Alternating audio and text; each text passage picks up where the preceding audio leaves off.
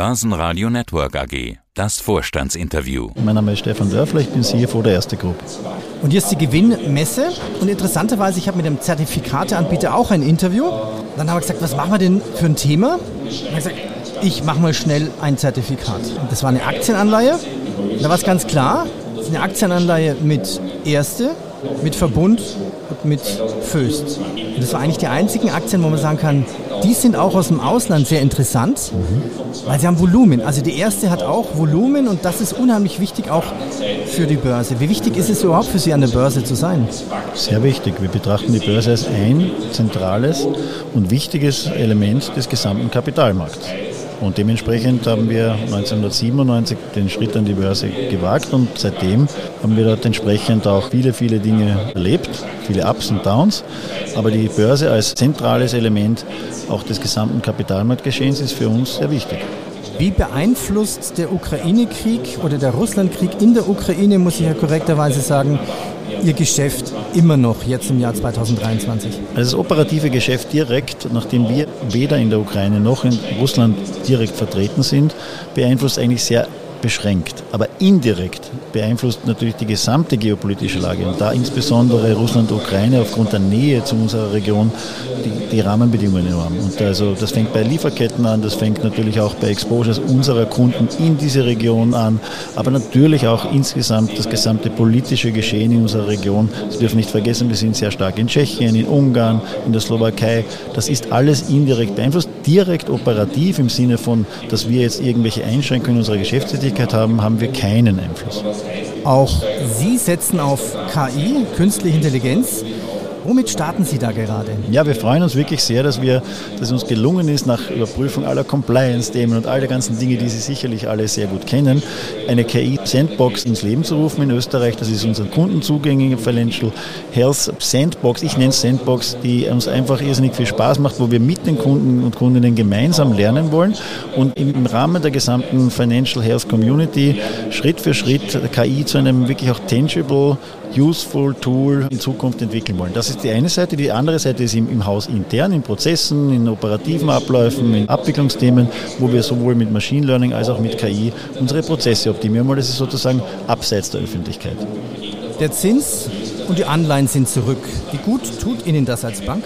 Naja, da gibt es äh, mehrere Komponenten. Das eine ist natürlich einmal, dass profitabilitätsmäßig am, im ersten Schwung immer ganz gut profitieren. Das ist also übrigens als Nebenbemerkung bei Weitem nicht in der Eurozone begonnen, sondern wir haben in Tschechien bereits seit Sommer 2021 Zinserhöhungen. Also die Eurozone hat erst nachgezogen. Natürlich gibt es dann auch wesentliche Komponenten, die uns belasten. Das ist also auf der Kostenseite Inflation, die ja im Zusammenhang mit den höheren Zinsen zu sehen ist. Und die große Frage wird sein, ob die höheren Zinsen zu höheren Kreditausfällen führen. Das ist die Frage, die der gesamte Markt in Analysen stehen. Wir sehen das aufgrund unserer exzellenten Assetqualität weder heute noch für die Zukunft im größeren Ausmaß gegeben, aber so muss man das im Gesamtspiel sehen. Wenn Sie mir die persönliche Bemerkung erlauben, ich bin schon sehr froh, dass wir weg sind von der Minuszinspolitik der Europäischen Zentralbank. Ob so weit hätten hinaufgehen müssen, das ist wieder eine andere Frage. Ja, und vor allem so schnell. Also ich, ich kann das gut nachvollziehen. Man hat ja was geschaffen, was eigentlich gar nicht existiert, einen Null- oder Minuszins. Das hat sich ja vor zehn Jahren niemand vorstellen Korrekt. können. Ja, also ich glaube, die Negativzinspolitik, das würde, ist meine persönliche Vermutung, die EZB nicht wiederholen. Man hat ja auch gesehen, die FED ist ohne diesen Schritt ausgekommen. Ob sie das noch einmal machen würden oder werden, ich bezweifle es. Man hat wahrscheinlich auch hier viel gelernt. Ich bin bei Ihnen, es ist eigentlich eine Artificial-Geschichte, die irrsinnig viele unangenehme Nebenwirkungen hatte. Ja, nach den Zahlen sind vor den Zahlen. Ja, das ist immer so. Die Aktionäre können sich auf jeden Fall auf eine höhere Dividende freuen. Und bei den letzten Zahlen war es so im Sommer, sie waren überraschend besser als von Analysten erwartet. Ja, es ist so, dass wir ein sehr gutes erstes Halbjahr hatten. Das ist absolut richtig. Danke für die Beobachtung. Wir haben im Zusammenhang mit diesen guten Zahlen eine Dividende in Aussicht gestellt. Man muss hier immer ganz präzise bleiben im Wording. Alles das wird erst beschlossen von der Hauptversammlung, okay. selbstverständlich. Wir erwarten uns jetzt ein gutes, aber nicht mehr ganz so fantastisches zweites Halbjahr. Es schaut also ganz gut aus. Wir werden Anfang übernächster Woche die Quartalszahlen Q3 berichten und dann wird man sehen, wie es bis Ende des Jahres läuft. In Amerika durchaus normal. Man hat ja statt einer höheren Dividende Aktienrückkäufe. Jetzt gibt es eine Kombination, vielleicht eine höhere Dividende je nachdem, wie die Hauptversammlung entscheidet. Was haben Sie mit Aktienrückkauf vor? Ja, wir haben einen Aktienrückkauf derzeit laufen. Das sind also 300 Millionen Euro in etwa Gegenwert, also bis zu 300 Millionen Euro. Der ist im Laufen, ist ungefähr ja, bei gut, gut die Hälfte, zwei Drittel bereits ausgeführt und wird wahrscheinlich bis Ende des Jahres fertiggestellt werden. Und darüber hinaus ist es immer auch in Abhängigkeit der Aufsicht, ob wir weitere Aktienrückkäufe machen dürfen. Das ist ja kapitalseitig entsprechend genau beobachtet. Das Potenzial sehen wir.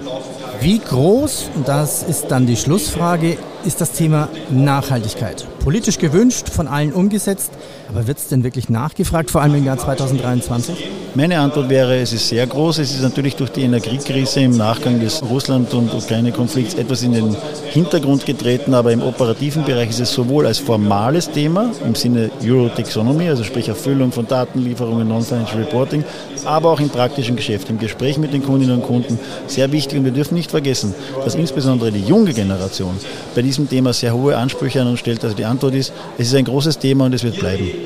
Herr Dörfler, ich bedanke mich für das schnelle Update hier auf der Gewinnmesse. Danke Ihnen. Vielen Dank. Börsenradio Network AG. Das Börsenradio für Privatanleger. Hat Ihnen dieser Podcast der Wiener Börse gefallen? Dann lassen Sie es uns doch wissen und bewerten Sie unseren Podcast mit vollen fünf Sternen. Vielen Dank und bis zum nächsten Podcast. Alles rund um Börse.